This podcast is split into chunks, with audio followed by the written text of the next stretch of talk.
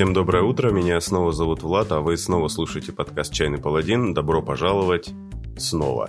На дворе ноябрь, и хотя фестиваль резных тыкв уже прошел, все равно хочется чего-то нагоняющего мрак и ужас, и поэтому в сегодняшнем коротенечном выпуске мы немножко поговорим про разные новости недельной, а то и двухнедельной давности. Чайный паладин оперативный. Хотя я не особо занимаюсь новостями, потому что не знаю почему, но этот выпуск планировался специально, чтобы вам рассказать про анонсы двух довольно значимых штук, и об этом вот немножечко попозже. Звонок в дверь. У меня и звонка-то нет. Все, я открою, наверное.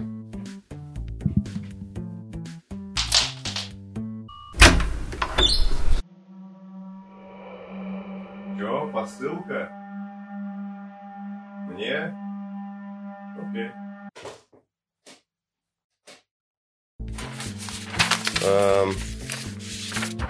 Ну вот, я не знаю, какой-то странный мужик пришел, принес коробочку.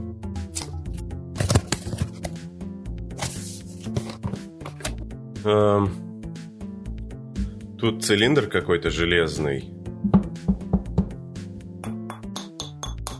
типа термоса, что ли. Как его открывать-то?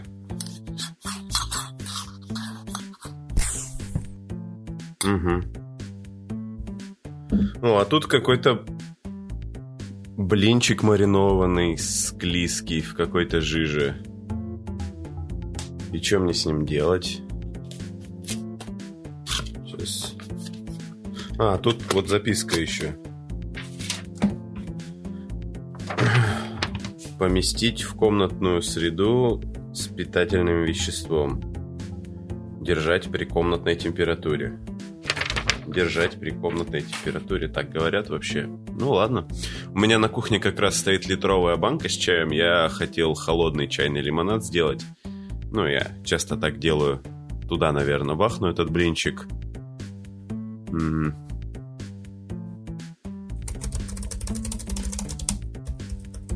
Мне, походу, чайный гриб, что ли, прислали? Не, ну чё, я давно хотел выпуск про чайный гриб сделать и напиток из него, который, знаете, называется камбуча. Сам когда-то выращивал его. Ну, наверное, пойду, короче, бахну сахару в банку, положу туда чайный гриб. А вы пока послушайте перебивку.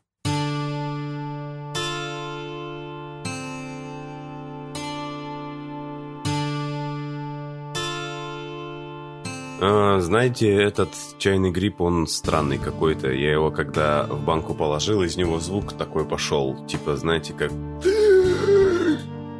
Наверное, газ какой-то скопился. В общем, я зачем, собственно, выпуск-то решил этот записать? Тут на прошлой неделе появилась новость, достойная внимания чайного паладина. И постоянные слушатели этого подкаста знают, что новостей, достойных внимания, за все время подкаста была одна. Вроде бы.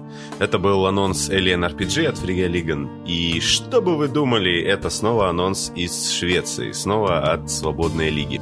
Стартовала кампания на Kickstarter по финансированию новой игры, которая называется Vaesen или Vaesen или Vaesen. Я, если честно, плохо знаком со шведской фонетикой. Вроде бы, ну, я так немножко провел ресерч. Вроде бы Vaesen. Это настольная ролевая игра, ничего себе, в жанре мистического хоррора. В темных лесах, за горами, у черных озер, в скрытых от людских глаз рощах, у порога твоего дома что-то движется в тенях. Краем глаза ты видишь странных крадущихся созданий и жутких существ. Они смотрят, они ждут. Ты видишь их в истинном обличье. Ясное дело, игру профинансировали за 13 минут. Итак, нас ждет совершенно новая игра, или, как говорят в индустрии видеоигр, новый IP в жанре скандинавского хоррора. Основана она на одноименной книге от Юхана Эгеркранца. Это такой суровый нордический иллюстратор, в которой в этой своей книге он нарисовал всю нордическую нечисть, в принципе, которая, наверное, существует, и снабдил ее художественными описаниями. Книги на русском языке вроде бы нет, и сужу я о ней по ролику на Ютубе, где ее быстренько пролистывают. Как видите, я к этому выпуску подготовился. Выглядит она очень классно, мне напомнила работы Артура Рекхама, это такой каноничный, единственно верный иллюстратор книг Толкина. И как мы видим, Free League снова проворачивает уже сработавший трюк и делают ролевую игру по артбуку. Если кто не понял, это я тонко сейчас сослался на Tales from the Loop и Саймона Столенхага. Делали игру, кстати, те же люди, что делали Forbidden Lands и Tales from the Loop, так что я думаю, что все будет у книжки хорошо. Итак, сеттинг у нас по атмосфере это... Ну вот, это сейчас будет такой вольный пересказ, перевод того, что написано на странице на Кикстартере, потому что больше информации, к сожалению, нет. Так, сеттинг у нас по атмосфере это смешение готики, скандинавских мифов и фольклора, и под капотом у игры всем нам хорошо знакомый движок Ерзира, или, как его у нас называют в России, точка отсчета. Довольно очевидная, но типа обязательная оговорка. В книжке у нас будут правила, описание сеттинга и вводный сценарий. Собственно, все как всегда. Не знаю, зачем это я сказал, но... Ну, наверное, это типа важно. Раз ты платишь деньги, ты должен знать за что. Вот. Давайте немного более подробно по сеттингу пройдемся. Авторы называют его мистическим севером. Это что-то типа мистической Европы, наверное, из Арс Магики. Только здесь у нас уже наступил 19 век. Ну и у нас тут холодно, везде леса и совсем немного городов. А в этих городах вот только начинает зарождаться промышленность и литься свет просвещения. Ну а за пределами городов живет дух Старого Севера, и люди там помнят, что в темноте ходят странные существа. Ну, знаете, как вот этих историях, которые вам рассказывают ваши друзья или знакомые, которые живут в деревне, когда их слушаешь, понимаешь, что все, что происходит в деревне, это правда. Ну, потому что это так. И люди в деревнях знают, что вот этих существ положено бояться, потому что они стрёмные. И персонажи игроков в этом самом приключении нордическом суровом состоят в неком обществе с большой буквы. И у всех у них есть дар видеть то, чего не могут видеть обычные люди. И они видят, что Vaesen, а это, собственно, общее название для всех этих странных существ. Ну, по-моему, Vaesen это как раз-таки и есть перевод такой на русский язык, как типа существа. Вот эти самые Vaesen начинают совать свой потусторонний нос в людскую жизнь, и в деревнях начинает происходить всякая необъяснимая жуть, типа рек крови, танцующих фей на полях и всякого такого. Вот. Ну а пока здесь играет музыка из передачи «Необъяснимо, но факт», общество, как и положено всяким обществам, видимо, снаряжает экспедиции в глубинку, а персонажи игроков садятся на «Необъяснимо, но факт» мобиле и отправляются в неизведанное. И вооружены они только своим даром видеть потустороннее, потому что ни клинки, ни пули остановить сверхъестественное не могут. И чтобы изгнать неизведанное, надо понять и найти его слабость. И, ясное дело, занимаясь всем этим, персонажи игроков будут немножко калечиться и ехать кукухой, потому что это у нас, ну, хоррор. И знаете, меня здесь очень радует, что в кои-то веки у нас... не необъяснимый, нечестивый, непреодолимый лавкрафтовский ужас, а просто страшный фольклор со своей вот такой серемяжной суровой правдой. Ну, злые феи какие-то потусторонние, не такие, знаете, веселые феи, а которые непонятно, что они хотят от тебя. Представьте себе, что вы посреди ночи встречаете маленького человека, и ему что-то от вас надо, а вы не понимаете, что. В какой-то мере это свежий глоток такого промерзшего болотного воздуха. Ну и раз уж у нас написано... Ну, это мы сегодня здесь занимаемся гаданием на кикстартерной странице. Любимое развлечение всех людей в интернете. Раз у нас написано, что нужно найти... их слабость, этих самых духов, возможно, здесь, ну, понятное дело, будет какой-то, наверное, детективный элемент с раскрытием тайн всяких потусторонних, но и, возможно, это, конечно, очень смелое такое, скажем так, желание, но в кои-то веки, возможно, мы будем обходиться без боевки, ну, или она будет очень... такая простенькая, а, собственно, побеждать всех этих потусторонних тварей мы будем, знаете, с помощью, ну, например, ну, не знаю, как во всяких там сказках народных, когда... Чтобы победить карлика, который ворует твоих детей, тебе нужно назвать его по его настоящему имени. Ну, типа такого. Или там, не знаю, отгадать загадку. Мне пока сложно представить, как это можно реализовать так, чтобы у половины группы не бомбило, а другая половина не пырила в телефон. Но если вдруг во Free League сидит гениальный человек, который сумел вплести механику загадок в игру... Было бы очень классно. Это такие очень смелые ожидания, но кто знает, может быть, это тот самый случай. Ну, еще немного про механику, которая уже многим слушателям подкаста знакома. Это движок Ерзира. Мы берем горсточку шестигранных кубиков. Вот эти кубики у нас от интеллекта. Вот эти кубики от какого-нибудь навыка расследования. А вот эти от нашей детективной лупы и детективной кепочки. Все это берем в ладошки, трясем и бросаем в лицо неизвестности. Или в лицо ведущего, если он хорошо отыгрывает какую-нибудь болотную тварь. Для успеха достаточно одной шестерки, остальные шестерки успеха это усиливают. Не знаю, как бы не раскрывается здесь, не упомянуто, делают ли что-то единички. Напомню, что в Forbidden Lands единички делают вам плохо. Еще нам обещают правила для развития собственного замка, потому что у нас секретное общество, которое секретно сидит в замке, который называется Гюлинкроидс, наверное, или как-то так. Может быть, хоть на этот раз у нас получится обустроить свой замок. Ну, если я, конечно, буду играть в эту игру. Я надеюсь, что буду. Короче, если можно обустраивать замок и бороться с потусторонним, эта игра для меня, в принципе, продана. Ну и в качестве бонусов при покупке вариантов издания пожирнее мы из интересного получим карту мистического севера, такую очень себе приятную, такую себе ширму мастера, очень, не знаю, как будто бы художник оформлял ее не тот, который оформлял основную книжку, и круто выглядящие кубики D6. В отличие от Alien RPG, здесь не упоминаются никакие отдельные специальные кубики стресса, так что, скорее всего, этой механики в игре не будет. А возможно будет, просто оказывается, что для этого не нужны специальные кубики другого цвета.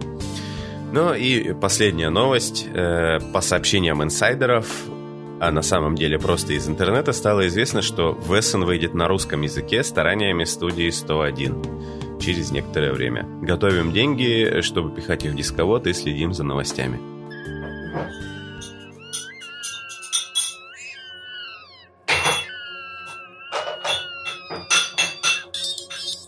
Там на кухне какие-то странные звуки. Я пойду, наверное, посмотрю, как там поживает чайный гриб.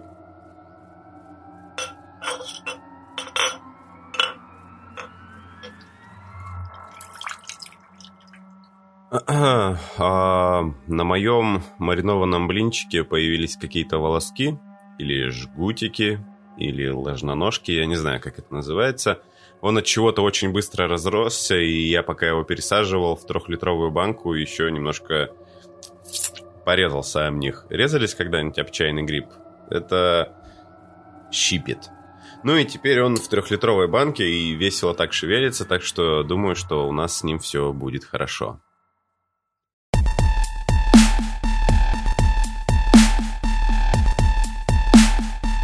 А теперь к другим новостям. На позапрошлой неделе...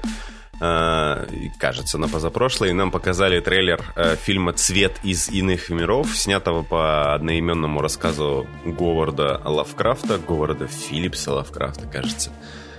Сейчас, кажется, за мной выехали уже. Из примечательного в трейлере есть классные цветовые решения, под которыми я имею в виду то, что все светится неоном. И еще в фильме из примечательного есть Николас Кейдж. Тот самый, которого все считают актером-неудачником, и который то снимается в чем-то очень крутом, типа Мэнди. Кстати, посмотрите, отличный фильм. Или в чем-то совсем уж отстойном. Вообще, иногда на актерскую игру Кейджа смотришь и думаешь, что за ней стоит какой-то его гениальный авторский взгляд на лицедейство это одновременно и круто, и уморительно плохо очень часто. Если вы не читали «Цвет из иных миров», то я вам предлагаю это упущение исправить, потому что рассказ, во-первых, довольно короткий, а во-вторых, Лавкрафт его вообще-то считал своим самым удачным произведением. Кстати, рассказ очень подробно разобран на Википедии, статье, которая, походу, чуть-чуть длиннее самого рассказа. И, я вообще давно читал и плоховато помню, но, знаете, если вы из тех людей, которые после того, как что-то посмотрели или прочитали, смотрите на Ютубе ролик, где объясняется концовка, или вообще все объясняется, то вот предлагаю вам пойти и после прочтения ознакомиться с википедийной статьей. Если вкратце описывать сюжет, то в рассказе рассказывается про метеорит, который упал рядом с фермой в американской глуши, понятное дело, недалеко от Аркхэма. И если ничего сильно вам не спойлерить, скажем так, этот метеорит серьезно повлиял на окружающую природу. Можете попробовать здесь еще провести параллели с фильмом «Аннигиляция», если хотите. Кстати, этот фильм тоже хороший. «Цвет из иных миров», который фильм, будет вроде бы частично повторять историю рассказа, только действие, похоже, что перенесено в более-менее современность, потому что в рассказе там начало 20 века. Персонаж Кейджа, и даже немножечко 18-го захватывает. Персонаж, которого играет Николас Кейдж, селится в глуши, падает метеорит и начинается необъяснимое. Я от этого фильма жду такой залипательной картинки в стиле вот того, что показывали в фильме «Мэнди», и какой-нибудь крутой музыки. И актерской игры гениального лицедея, ясное дело. Фильм показали осенью на каком-то там фестивале, вроде бы всем понравилось. Премьера для плебеев намечена на 24 января 2020 года, жду с нетерпением. Это, собственно, вот те две новости, ради которых я затевал этот выпуск, но все-таки, знаете, ноябрь, хочется какого-то ужаса, хотя бы, знаете, начать ждать его. Кстати, в этом контексте я хотел бы еще порассуждать об основном художественном приеме в рассказе. Это описание цвета. Всем известно, что тебе не нужно описывать жуткого монстра, если он необъясним, и этот прием Лавкрафт вовсю использовал в «Цвете из иных миров». Потому что никто из персонажей не может описать цвет излучения, которое вот исходит от метеорита, и это как бы нам намекает, что примитивные глаза прямоходящей обезьяны не способны воспринимать жуткие тайны космоса. И я тут решил вбросить вам один познавательный ролик с Ютуба. Не знаю, это улучшение для подкаста или ухудшение, когда мы начинаем уже ролики из Ютуба разбирать. В общем, ролик из Ютуба от Vox, это такое интернет-издание, если я не ошибаюсь. Ролик, правда, на английском, но там, кажется, есть субтитры на русском, я его попозже скину в группу в ВК. Вы все знаете эту вот старую телегу про то, что Гомер в «Илиаде» описывал море, которое было цвета вина, и что небо там зеленое и все такое. Вот эта история уже дофига лет, но я периодически встречаю ее в разных статьях и прочих медиа, как будто это капец какое открытие. Смысл всей этой истории то, что древние греки, возможно, в древности воспринимали все совсем по-другому и видели не те цвета, которые видим мы. Точнее, предметы они воспринимали другого цвета. Как известно, этот цвет — это отражение лучей, которые попадают нам на сетчатку, и мозг наш его интерпретирует в зависимости от того, насколько он мозг развит или... не знаю, знает ли он про такой цвет что-то или нет. Есть ли там какие-нибудь нейронные связи.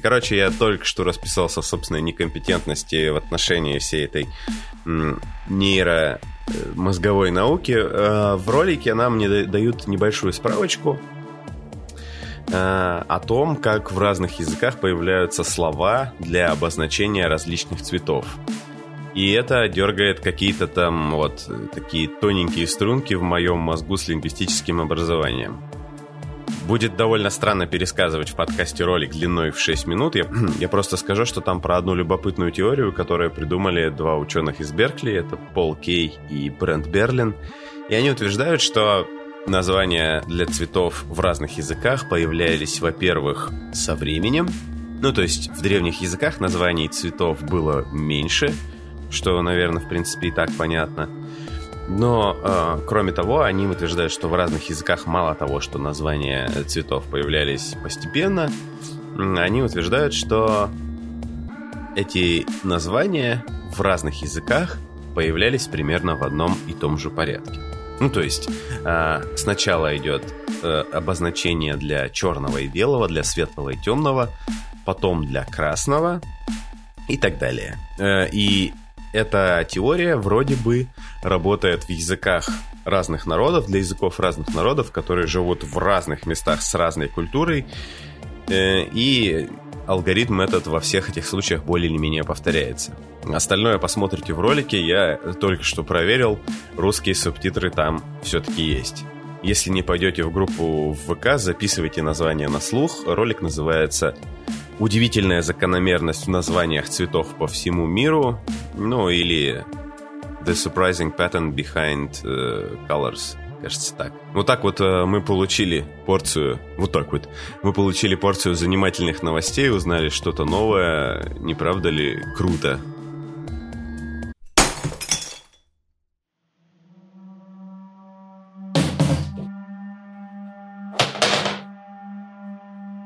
Всем доброе утро, вы слушаете. Знаете, я пойду, наверное, посмотрю, что там на кухне происходит, потому что мне, походу, придется все-таки расстаться с этим чайным грибом. Наверное, я вам сегодня не расскажу, какая из него получается комбуча. Я пока возьму какой-нибудь тяжелый предмет и пойду попробую избавиться, потому что этот чайный гриб, кажется, вырастает во что-то похожее на меня. Там, похоже, у него появилось свое сознание, рот и голова, подозрительно похожие на меня. В принципе, наверное, не надо было мне резаться об чайный гриб. Я, в общем, пойду, наверное, возьму какой-нибудь тяжелый предмет, и не получится сегодня попить камбучи и рассказать, насколько она хороша. А вы пока послушайте, как я на записи прошлого выпуска рассказывал Вадиму про игру Stygian: The Reign of the Old Ones. Я хотел рассказать про игру, которую последние там типа 3-4 недели играю. Она косвенно связана с нашей сегодняшней темой, потому что это ролевая игра компьютерная. Называется она Stygian: Reign of the Old Ones, по-моему. Да. Мне все время хочется назвать ее Stygian. Stygian — это типа очень модное такое, скажем так, высокий английский название для ада, для аида, для вот этого всего. Это ролевая игра про Лавкрафта, ну, точнее, как по мотивам Лавкрафта, причем, типа, очень так подробно следующая этим мотивам, то есть, и напоминает она... Мне напомнила прям, типа, наверное, первые две части Fallout'а. Завязка такова. Город Аркхэм, всем известный город, который типа в половине произведений Лавкрафта есть, переносится в параллельное измерение, ну или куда-то переносится. В общем, он больше не находится в Америке, он находится не пойми где. Там незнакомые звезды над головой. И типа все такое инопланетное и отстойное. Дома начинают порастать какими-то странными розовыми корнями непонятными. Люди слышат странные звуки по ночам и днем. В воде плещутся какие-то существа со щупальцами. Вот. И вот в этом мире вы должны будете создать своего персонажа.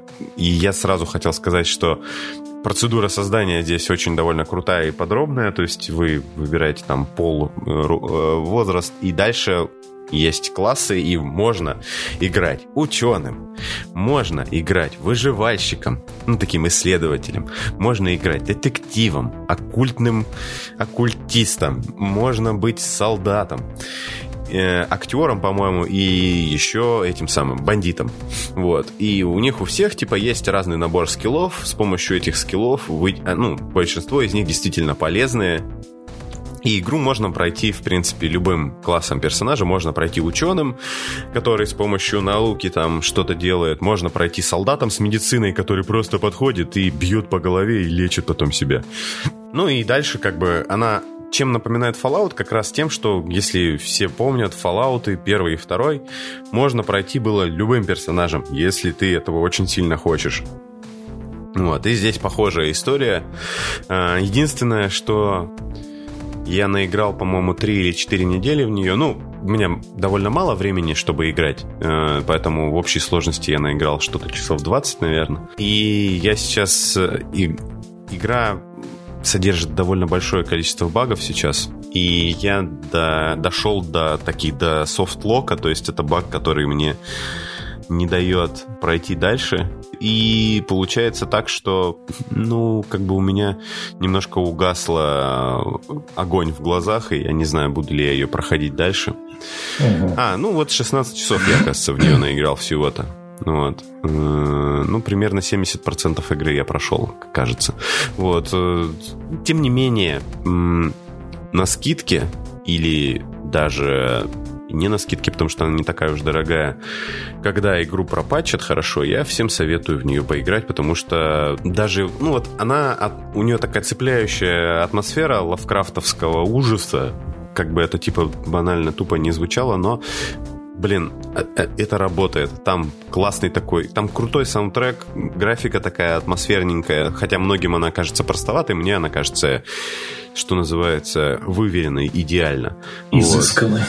Да, и большое преимущество этой игры для меня еще в том, что вот ты играешь, допустим, за одного персонажа, я играю сейчас за детектива с оккультным прошлым, у которого последнее дело было связано с оккультными делами, и поэтому он немножечко знает, такую древнюю магию.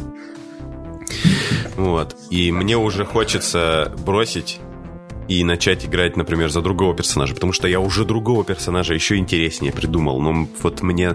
И я буду, играть здоровяком, который сам себя лечит, и он настолько здоровый, что ему никто ничего не может сделать. А потом ты можешь играть, не знаю, за ученого, который стал бандитом, например. И ты у себя в голове это все прекрасно можешь увязать. Мне кажется, это круто.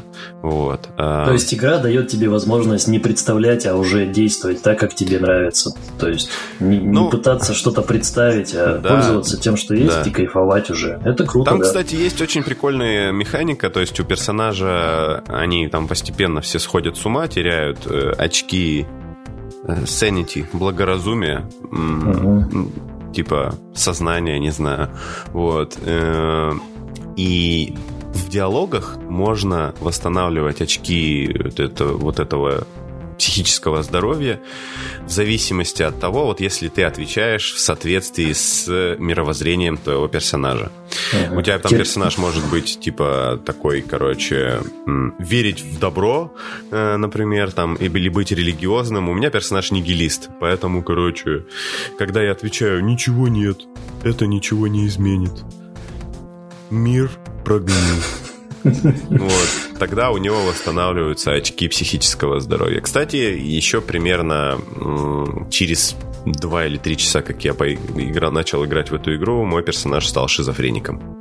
И начал видеть странное. Вот. Напоминает мне «Настоящий детектив», первый сезон почему-то сразу.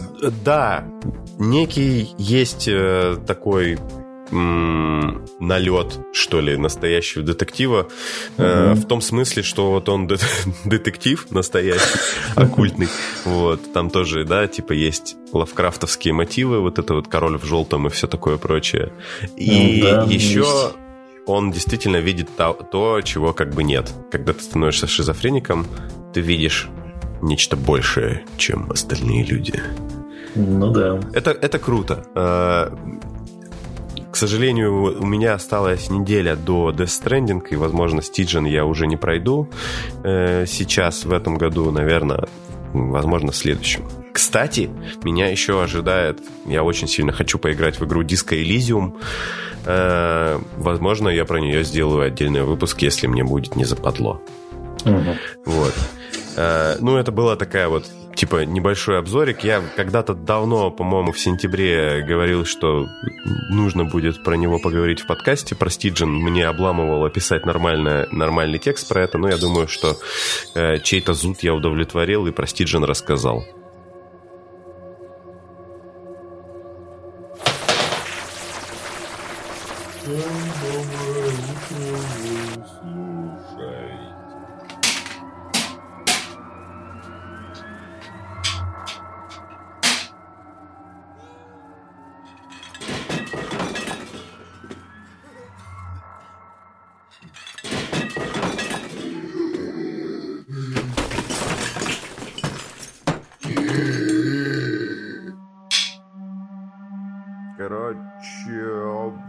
Все нормально.